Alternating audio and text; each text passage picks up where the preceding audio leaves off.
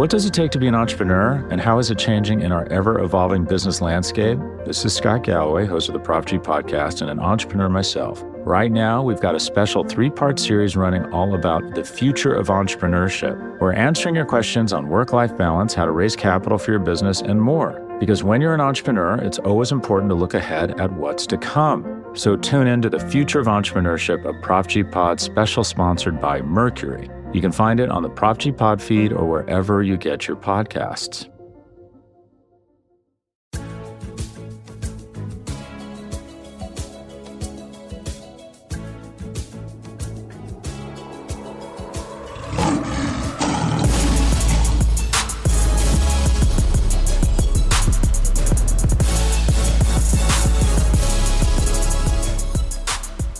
Welcome to First Bite, our Detroit Lions midweek podcast where we bring on a very, very special guest to talk all things Detroit Lions. My name is Jeremy Reisman. I'm the editor-in-chief over at Pride of Detroit. You can find me at Detroit Online. And boy, am I excited about this week's episode. I know training camp has started, but we're still kind of in the early days of it. And before we went full training camp mode, I want to talk about maybe the most exciting part of this 2022 Detroit Lions team. But before we get into our guest, let me bring in our co-host. He's a senior editor at Pride of Detroit. You can find him at Ryan_POD on Twitter. Ryan Matthews is here. Hello. Welcome. Hi, Jeremy. How are you doing? You're back from training camp. You're not sunburnt. Good. You're not sweating. Not sure how that's possible. I spent all day in the sun and I feel very warm, but I'm doing well. Thank you. And like I said, I'm very thrilled to bring in our very special guest here. You know him as maybe the biggest offensive line analyst on Twitter, on Instagram. Great follow on Instagram. Side note, he is the co-author of the Trench Warfare newsletter on Substack, an offensive and defensive line analyst for Establish the Run. Brandon Thorn is here with us. Brandon, thanks for making some time today. Yeah, absolutely, guys. Thanks for having me. Happy to be here. Now, we bring you on for pretty much any occasion because you are such a special analyst, but you recently dropped your top 75 offensive linemen list, breaking down the top 15 at each position.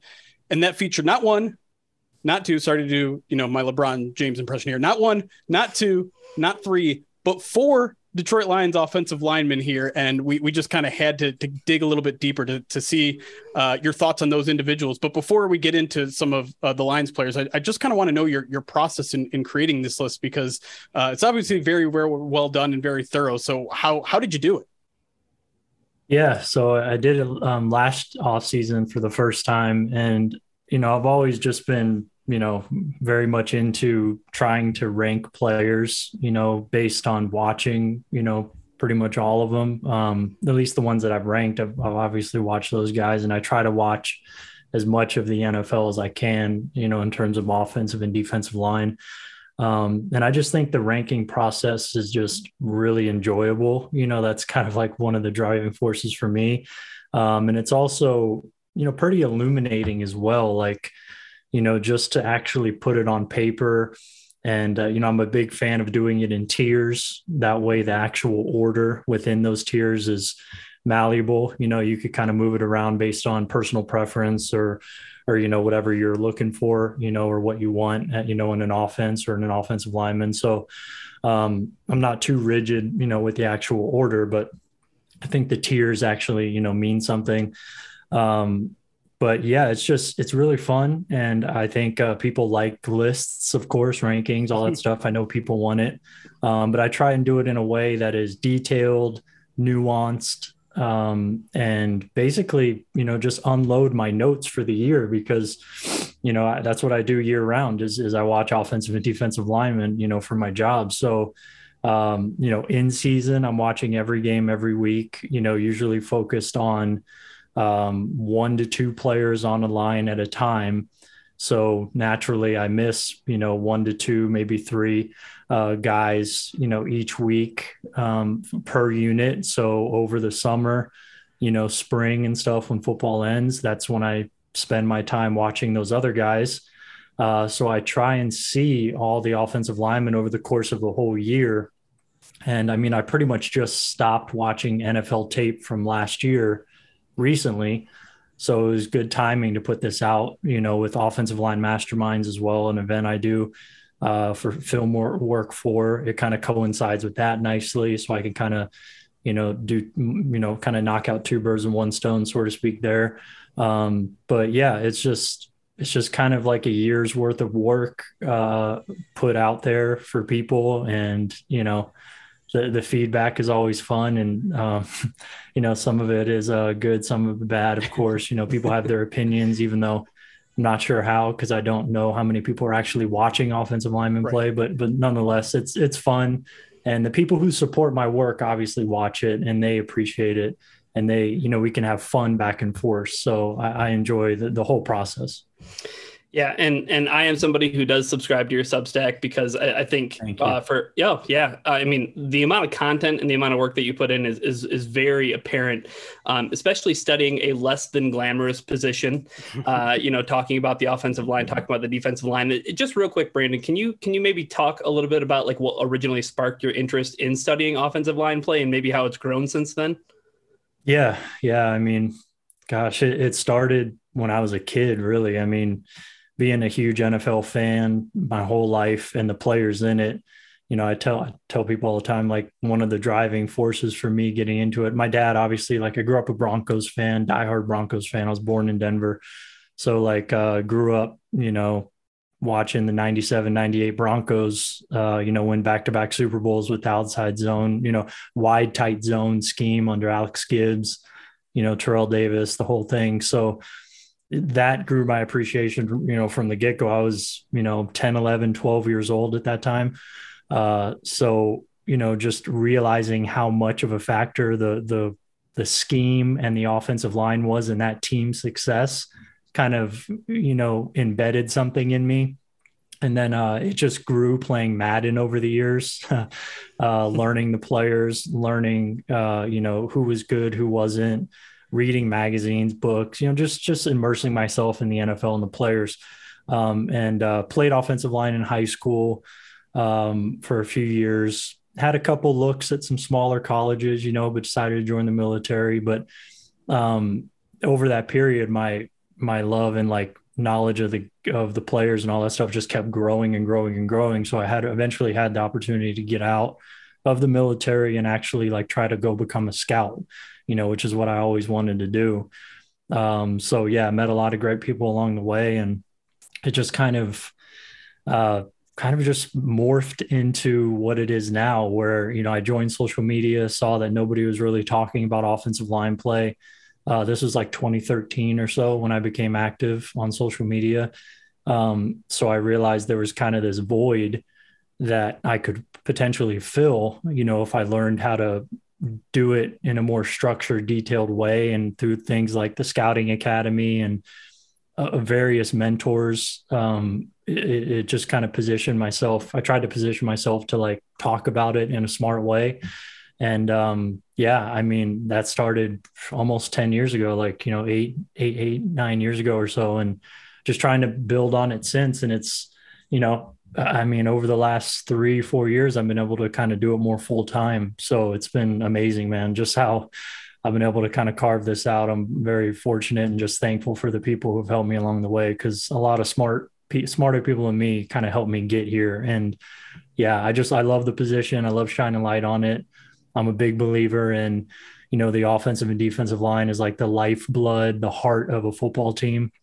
You win from the inside out. That cliche, I think, holds true. Shining a light on that, it only makes sense that those guys would have more attention, even though they never seek it, obviously, especially offensive line, like they don't want it. But at the same time, I think anytime you're very good at what you do and people take notice of it, they appreciate it. So that's kind of how I've been able to kind of grow everything to where it is now. You know what they say, time flies when you're studying offensive linemen. And I mean, the passion really comes through in your work. Oh, yeah. And let's jump into the top 75 list there, because sure. I want to start with the Lions offensive tackles, because they feel like a pretty good 1-2 tandem there. And let's start with Taylor Decker. Did make your top 15. I'm not going to get too in depth because I want people to read it on their own, but towards the bottom of your list, but you kind of, with the caveat that this is a really deep left tackle era right now. There's a lot of really good left tackles in this era. So what do you like about Taylor Decker's game, and maybe what has him towards the bottom of that top 15 rather than the top?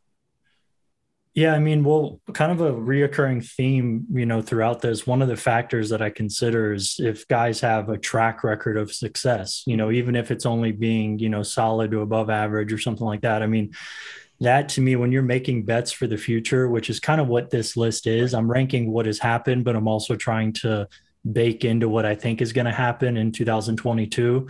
So you obviously look at the track record of a player, and the fact that Decker has, you know, what, 4 seasons as a full-time starter where he's played more than, you know, 15 games, another one where he played 8 in 2017, you know, last year he only played 9, but, you know, he's dealt with some injury. Obviously the labrum thing kind of really threw a wrench in his development early on, but right away as a rookie, I thought he was pretty solid, if not just a good starter in 2016.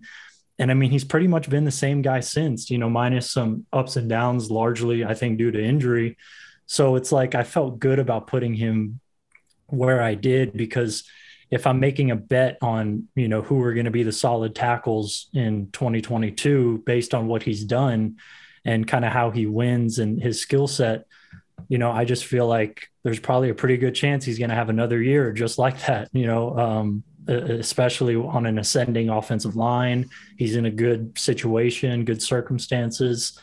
So, you know, maybe not the most upside here. You know, I don't think we're going to see a, you know, like an all pro kind of guy, probably not a Pro Bowl kind of guy, but man, I just think he's a pretty dependable starter. And that's what Tier 4 is all about. And there's a lot of Tier 4 quality left tackles right now.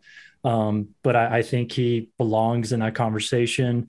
And yeah, so that's kind of a general view of Decker and kind of why I felt like, you know, felt good putting him where I did. Well, Brandon, you mentioned, you know, early on in his career, you know, after his rookie season, he suffers that labrum tear, maybe stunts his development a little bit. But what do you think? Do you think that, you know, you said coming right out of the gate, he was a good, solid starting left tackle.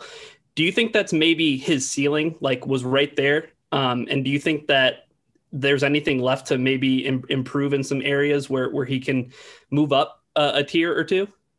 I think that probably is his ceiling. And I mean, I think all players generally, you know, can improve like technique stuff and just become more consistent. You know, that's what it's all about really with any position, but offensive line especially is, you know, you have a certain kind of core, you know, base of fundamentals and technique. And you know, you kind of work with the physical traits that you have, but it's all about becoming more consistent. Right. And just that can happen over time. So there are some things, you know, which is kind of this similar stuff with a lot of guys, like how they use their hands in terms of their timing and their placement, getting that more and more and more precise. That could be improved upon with pretty much everybody. I mean, you know, obviously some guys to a greater degree than others, but with Decker specifically, I think that's something that can get him into trouble sometimes. Just being a little late with his hands, with his feet, pass sets in terms of angles and body positioning, you know, getting into the right spot, you know, with an inside out relationship on rushers consistently, while he's under control, balanced with his pads down. You know, he's a very tall guy. He kind of struggles with letting guys get underneath him sometimes. So just kind of, you know, gradually improving that. You know, he could probably do that a little bit more, but I don't see any like dramatic improvements that he really is going to make at this point. You know, it's more so like on the margins, you know, to where, yeah, he could probably become a Tier 3 guy, which, you know, I guess, you know, some people can make the argument that he's Tier 3 now. Maybe some people can make the argument that he's Tier 5. You know, like I say in the opening of this article, in that little graph I posted, that bell curve, you know, probably 80% of the NFL is Tier 3, 4, or 5. That's just kind of the meat of players in the NFL. So, you know, usually the players that are in that range kind of oscillate between those 3 tiers.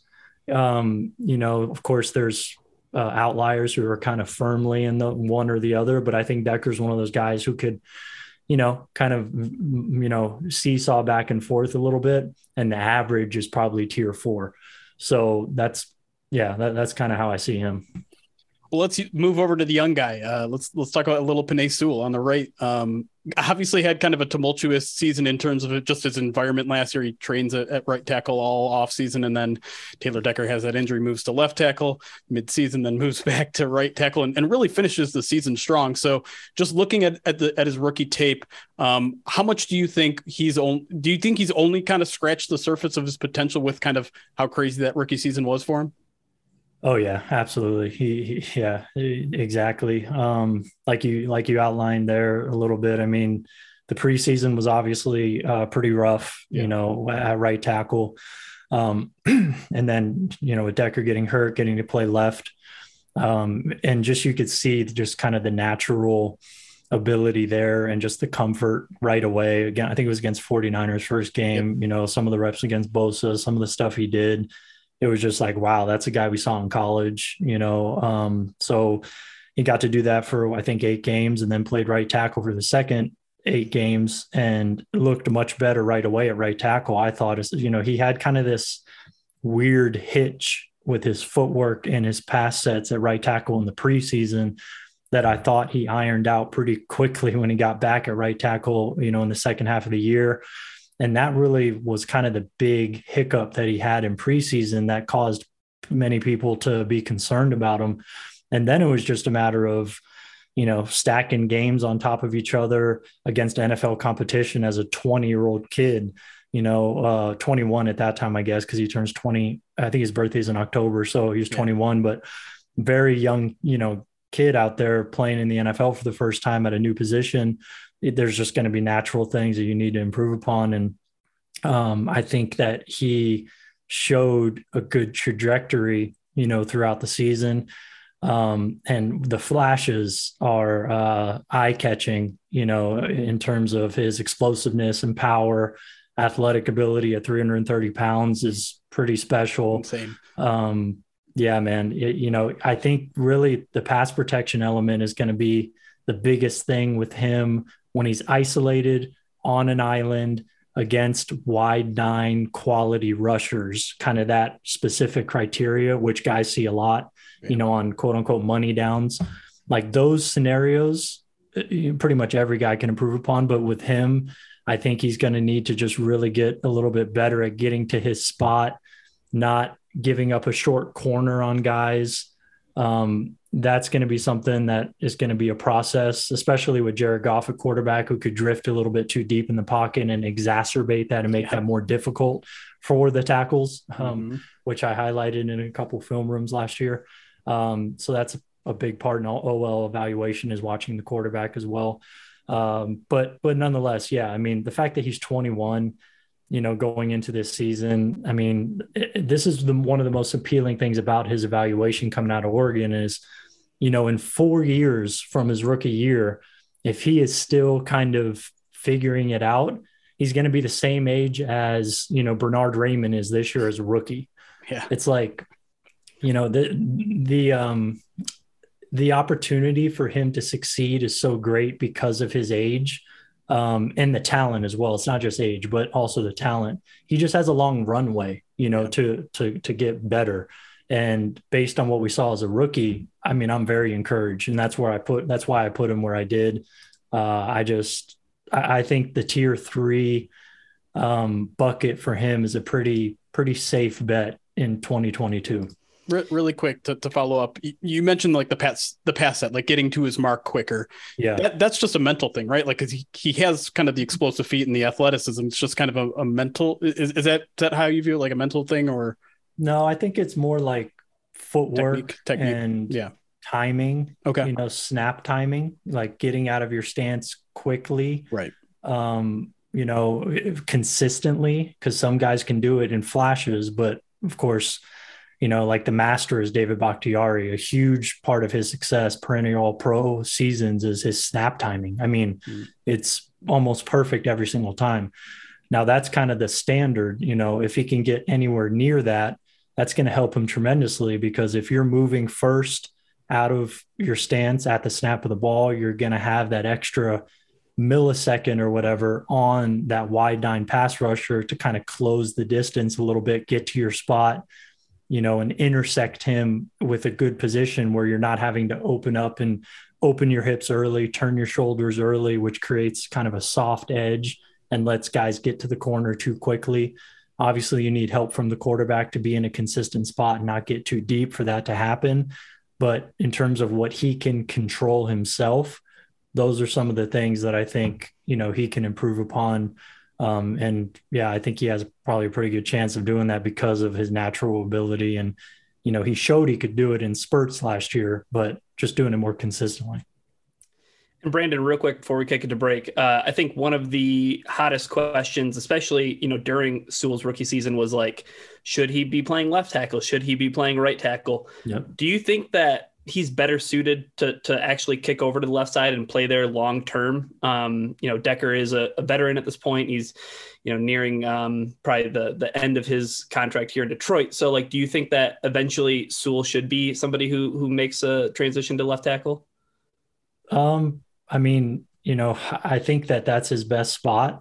So in a sense, yes, but if we're talking, if it's 2-3 years down the line and he's already ingrained, you know, all these, you know, like muscle memory patterns and all these things, all those habits and everything. Yeah.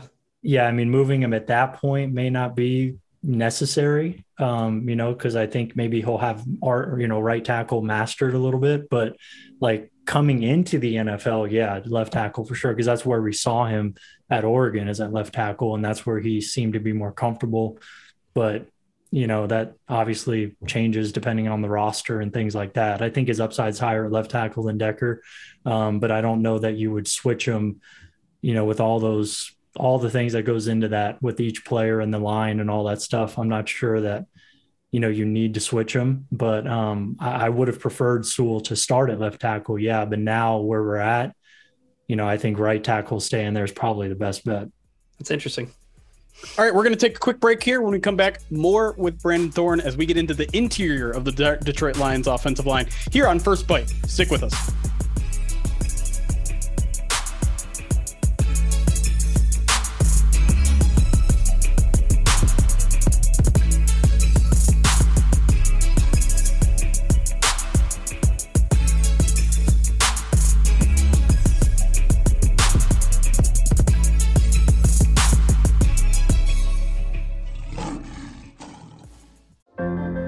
What does it take to be an entrepreneur, and how is it changing in our ever-evolving business landscape? This is Scott Galloway, host of the Prof G podcast and an entrepreneur myself. Right now, we've got a special 3-part series running all about the future of entrepreneurship. We're answering your questions on work-life balance, how to raise capital for your business, and more. Because when you're an entrepreneur, it's always important to look ahead at what's to come. So tune in to the future of entrepreneurship, a Prof G pod special sponsored by Mercury. You can find it on the Prop G Pod feed or wherever you get your podcasts. Support for this show comes from Sylvan Learning. As a parent, you want your child to have every opportunity, but giving them the tools they need to tackle every challenge, that takes a team. Now more than ever, educational support tailored exactly to what your child needs can make all the difference. That's why parents have trusted Sylvan Learning for 45 years as the ultimate teammate in their child's educational journey, instilling in them a love for learning and a passion for reaching the next level. And Sylvan's Insight Assessment can identify gaps in learning and areas that could be of concern for your child. It's a 360-degree view into your child's learning that you can't find anywhere else, and helps ensure that your child didn't miss something in school that might put them at a disadvantage in the future.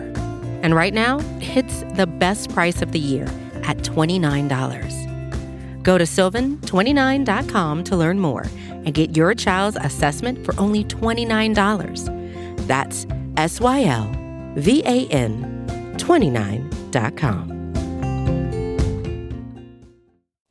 Welcome back to First Bite. We are here with Brandon Thorn of the Trench Warfare newsletter, offensive line and defensive line expert, talking about the Lions offensive line, though, specifically, and the rankings on Brandon's top 75 list. Let's get into the interior and really maybe inarguably the Lions' best player on the entire team, let alone the offensive line, Frank Ragnow at center.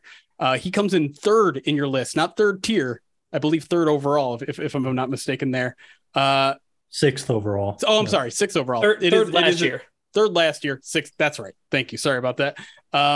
So what does, obviously he's coming off the injured season.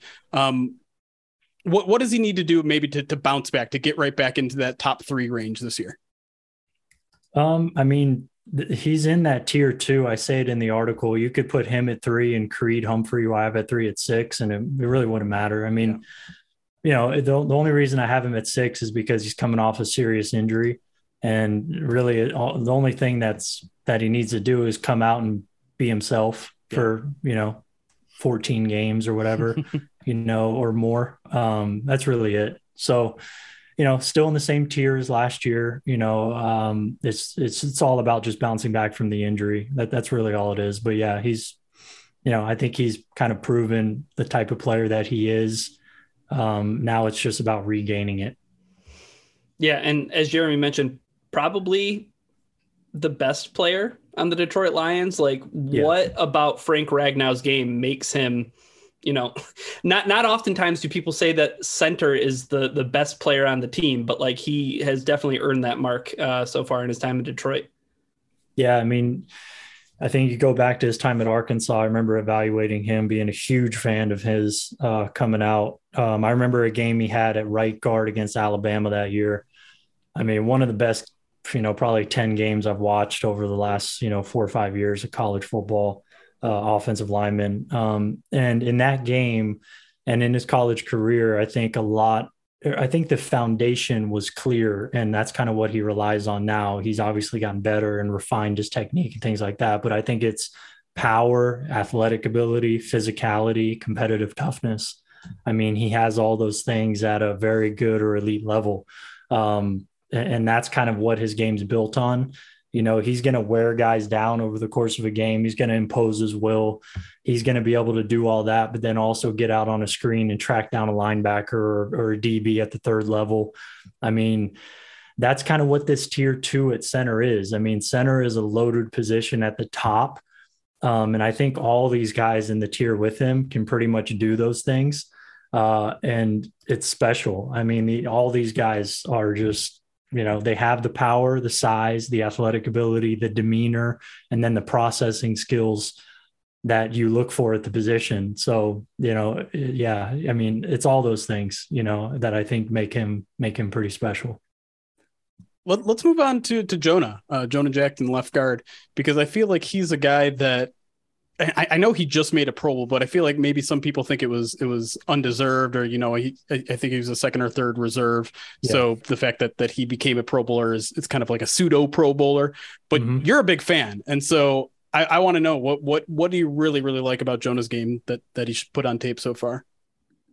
Yeah, he's a guy I didn't watch coming out of Ohio State. I didn't grade, at least didn't fully evaluate him, so I wasn't super familiar with him, but.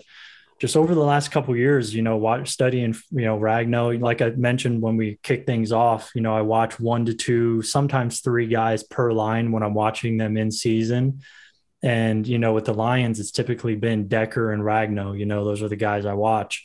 But then obviously, the guy sandwiched between them, in Jonah Jackson, wherever he's played, at guard, he has flashes, so in 2020, I noticed a lot of that, and I was like, man, just the power, the consistent base that he plays with, I think is very impressive. He has good balance, and he's efficient, in his movements.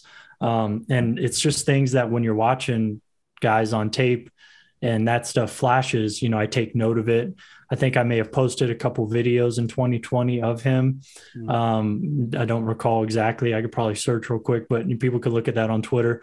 So just, little things that I noticed on him in terms of his movement and his balance and his strength and power. And then, this past season, I really dug in, a little bit more and watched him more.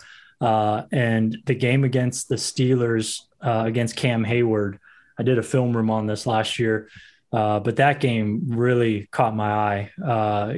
Cam Hayward beat him clean on 1 rep, after getting basically stoned on many reps by Jonah. So, you know, it wasn't a perfect game. Nobody's going to have a perfect game against Cam Hayward isolated against him. So, but the thing that really like specifically caught my eye is Cam Hayward, when he aligns in a 2-eye alignment, basically on the inside half of a guard, that's kind of like a deadly potent kind of alignment for Cam Hayward, because he's able to kind of access that inside shoulder so quickly and pry guys open. And Jonah had like 4 or 5 sets on him, you know, in that 2-eye alignment with no help, where he was just latching into Cam and just ending the rep quickly. And like, guys just don't do that, you know? So that's one of my big things with evaluation is I'm huge on level of competition. So when I see, you know, Cam Hayward on the field, Chris Jones, Aaron Donald, DeForest Buckner, you know, guys like this, whoever's blocking them, if they're flashing against those guys, then you know that you have something here. And then, you know, when you drill into his tape and you watch him more against the Eagles, with Penei Sewell left tackle, they were doing work in that game against Fletcher Cox and Javon Hargrave. That's another one. It's like, okay, you know, here – you're stoning these guys, you're moving these guys, you're imposing your will on these guys, you know? So really, I think with Jonah, he has all those capabilities. It's just a matter of becoming, again, more consistent with little things like coming out of his stance at the right time, you know, not over or under setting guys, utilizing his hands in the right time with the right placement, just all these little nuances, and doing it against different players in different alignments, you know, and all that kind of stuff. You know, that's not a guarantee that that's going to happen, but I think he has all the physical traits to do it. And he has a lot of really high quality tape against really good players that signal to me a guy who is rising. And that's why I felt, you know, confident putting him where I did. And I just think he's one of the most underrated players in the NFL right now along the offensive line, specifically left guard. I would say it's him and John Runyon Jr. for the Packers. Funny, kind of a Buckeye and a Wolverine. Right. But I think those two guys are probably the most underrated left guards in football right now. They're young.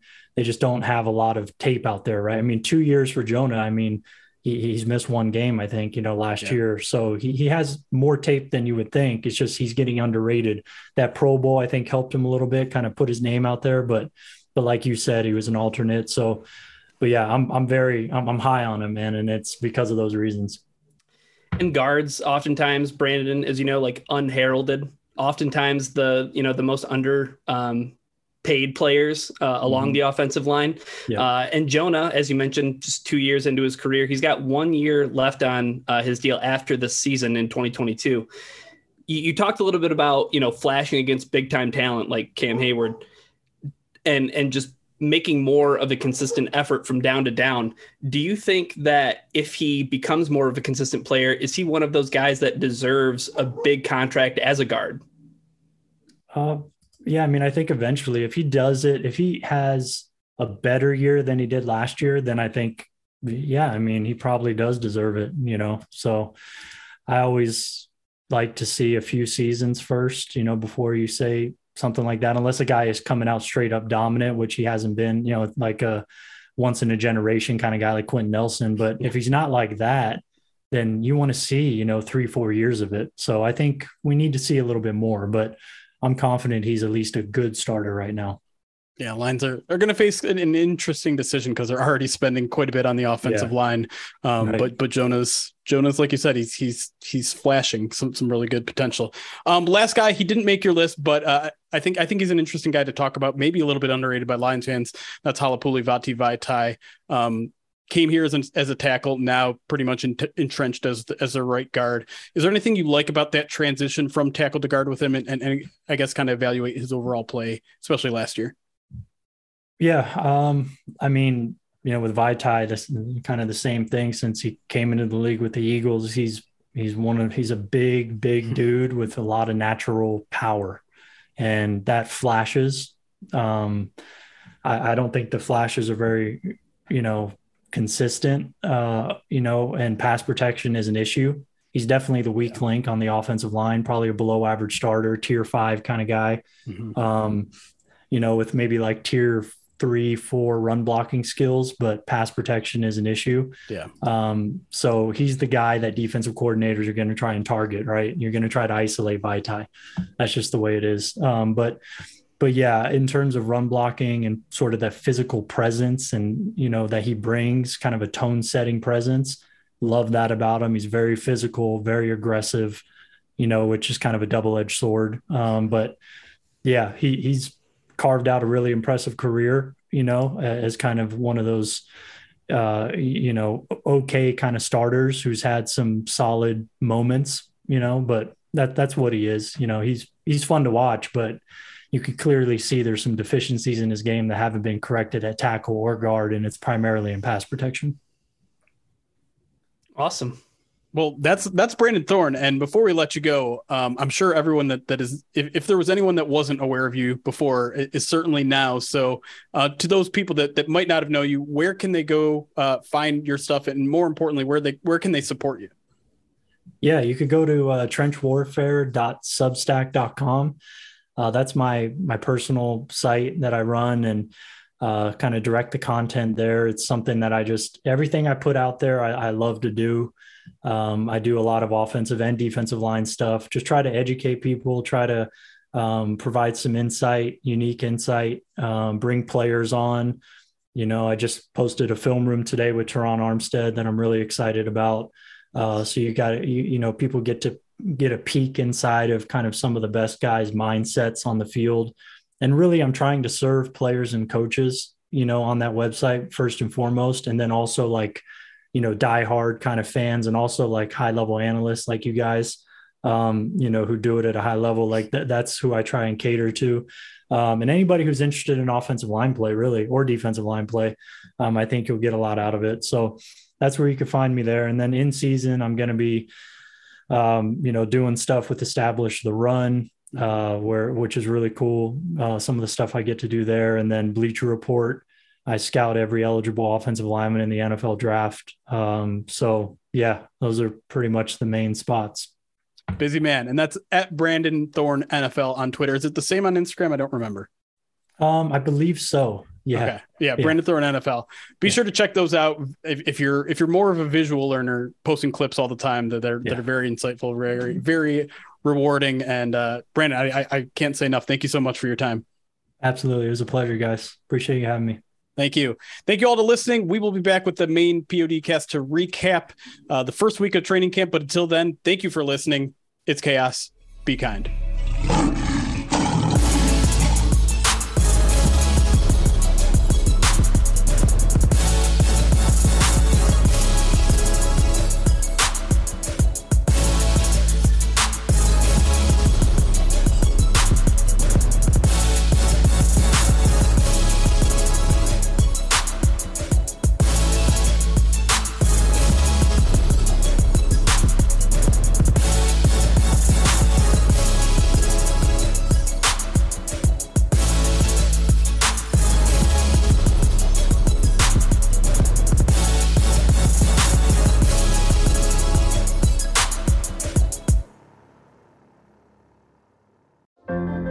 What does it take to be an entrepreneur, and how is it changing in our ever-evolving business landscape? This is Scott Galloway, host of the Prof G podcast and an entrepreneur myself. Right now, we've got a special 3-part series running all about the future of entrepreneurship. We're answering your questions on work-life balance, how to raise capital for your business, and more. Because when you're an entrepreneur, it's always important to look ahead at what's to come. So tune in to the Future of Entrepreneurship, a Prof G pod special sponsored by Mercury. You can find it on the Prop G Pod feed or wherever you get your podcasts.